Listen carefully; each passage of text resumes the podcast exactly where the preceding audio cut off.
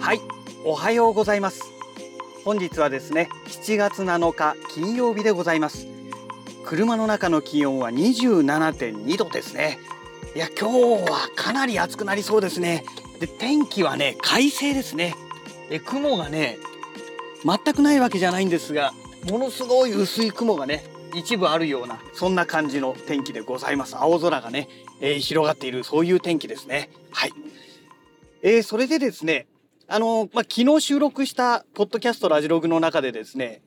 えー、新しい エスエヌエス ということでね、えー、メタが運営し始めました、えー、スレッズというね、えー、新しいツイッターもどきのね、えー、この エスエヌエス なんですけれども、まあ、ようやくいちにちが経過しまして、えー、これでね、なんとなく状況がね、えー、分かってきたかなというお話なんですけれども、ねえ、えー、それでですね、まあ、あの、このいちにちにじゅうよじかん経過したことによってですね、あの、状況が、あの、分かってきたわけなんですが、やっぱりインスタグラムだなというね、えー、結果になりましたね。えっと、昨日収録したね、お話、まあ昨日の朝、えー、の、朝の時点でのお話でしたので、状況がね、全然見えてこなかったという部分もあるんですけれども、結局、散々ね、このスレッズを見続けていきましたら、えー、まずタイムラインですね。えー、タイムラインがですね、時系列で、まあ並んでないと。おあ並んでいるというね、時間軸通りに並んでいますというようなお話をしていたかと思うんですけれども、いろんな人が使うようになって、えー、投稿がすごい増えた関係でようやく分かってきたんですが、えー、全くそんなことはなかったですね。時間軸はデタラメですね。やっぱりインスタグラムと一緒で、あのー、全然関係ない時間軸でバラバラに並んでくるというようなことが分かってきました。えー、それからね、えー、まあ、これ昨日もお話ししていたんですけれども、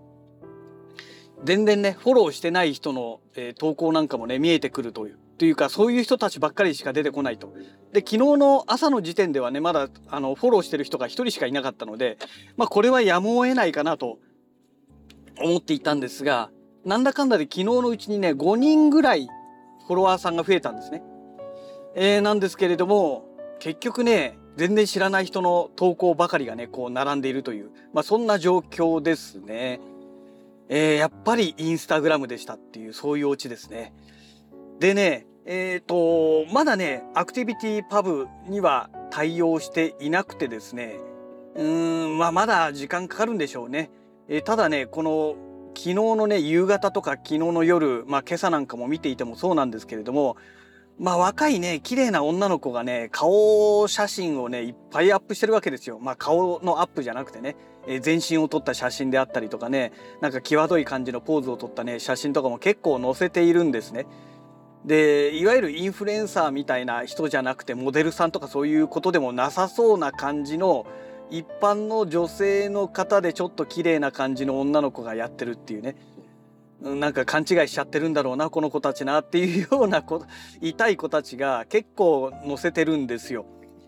で、今はまだね、スレッズがアクティビティパブに対応してないですから、え匿名でやり取りしているえマス、マストドンとかミスキーとの連携は今のところないんですけれども、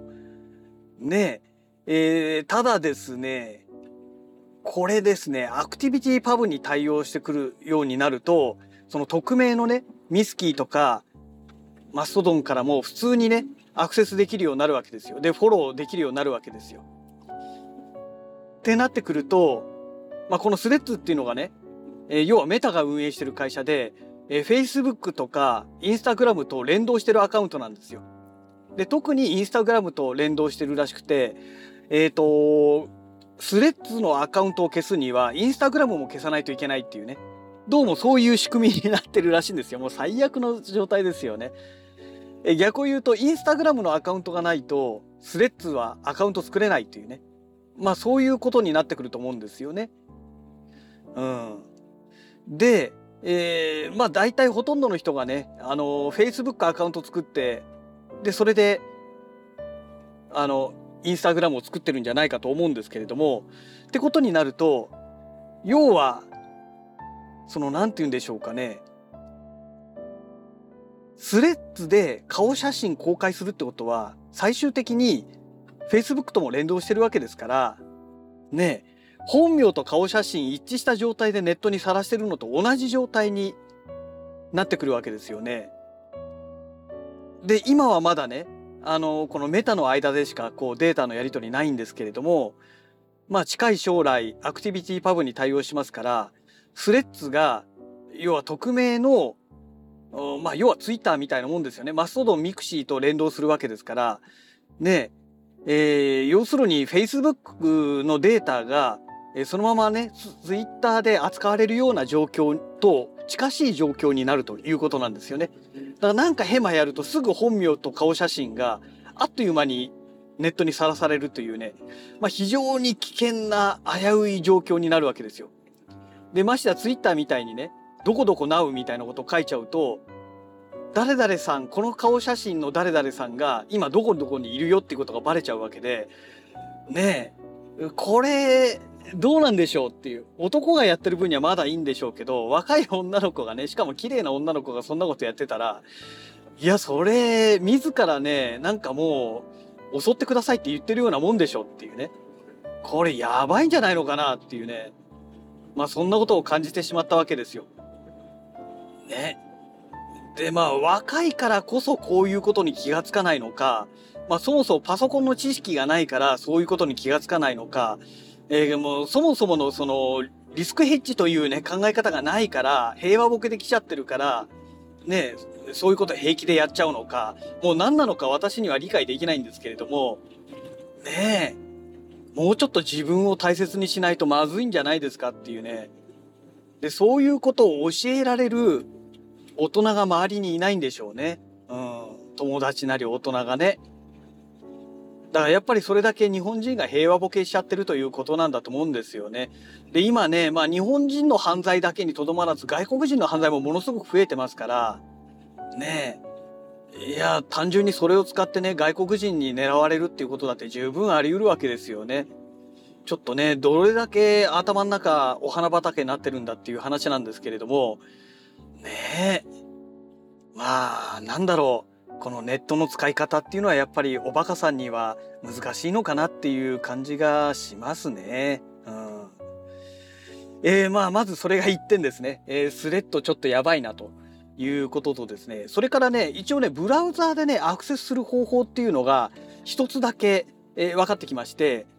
えー、エイチティーティーピーエス コロンスラッシュスラッシュ ダブリューダブリューダブリュー スレッズ .net でスラッシュアットマークアカウント名というふうにやると、とりあえずそのアカウントのプロフィールだけはねブラウザーでアクセスすることができることが分かりましたので、これねあの自分のアカウントだけではなくてアカウント名が分かれば誰でもそうやってブラウザーからアクセスができるということなんですね。うん、これがね昨日いじってて分かったことですね。えー、ただし当然ながらあのー、一般のね、えー、このいろんな人の多くのこの投稿が並んでるタイムラインっていうのはブラウザーから見れないと。ただ一個人に限ってはそういうことで閲覧することが可能ということには今なっておりますから、まあ最終的にねアクティビティパブに対応すれば嫌がおうにもパソコンからもねアクセスできないと使えないですからそうなるんでしょうけれどもねえ、だから本当にね閉ざされた空間じゃないってことをねあの皆さん気をつけないといけないですよね。あの要はログインしなくても見れるということなんですよね。うん、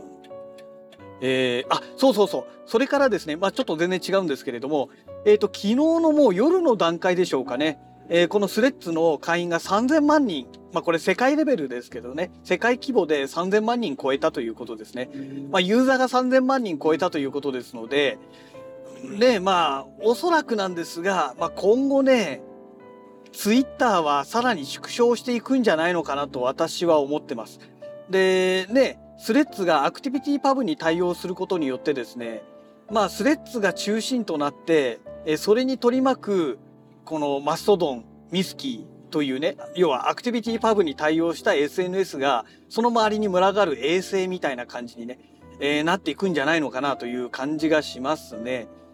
うん。まあ今後どうなっていくんでしょうかね。ちょっとその辺がね、何とも読めない部分です。えー、それからね、えっと、コルグ、シンセサイザーとかね、まあ電子機器関係を販売してるメーカーですけれども、コルグがね、マストドンにあ、あ、マストドンじゃないよ、えー、スレッズにね、アカウントを作ったんですよ。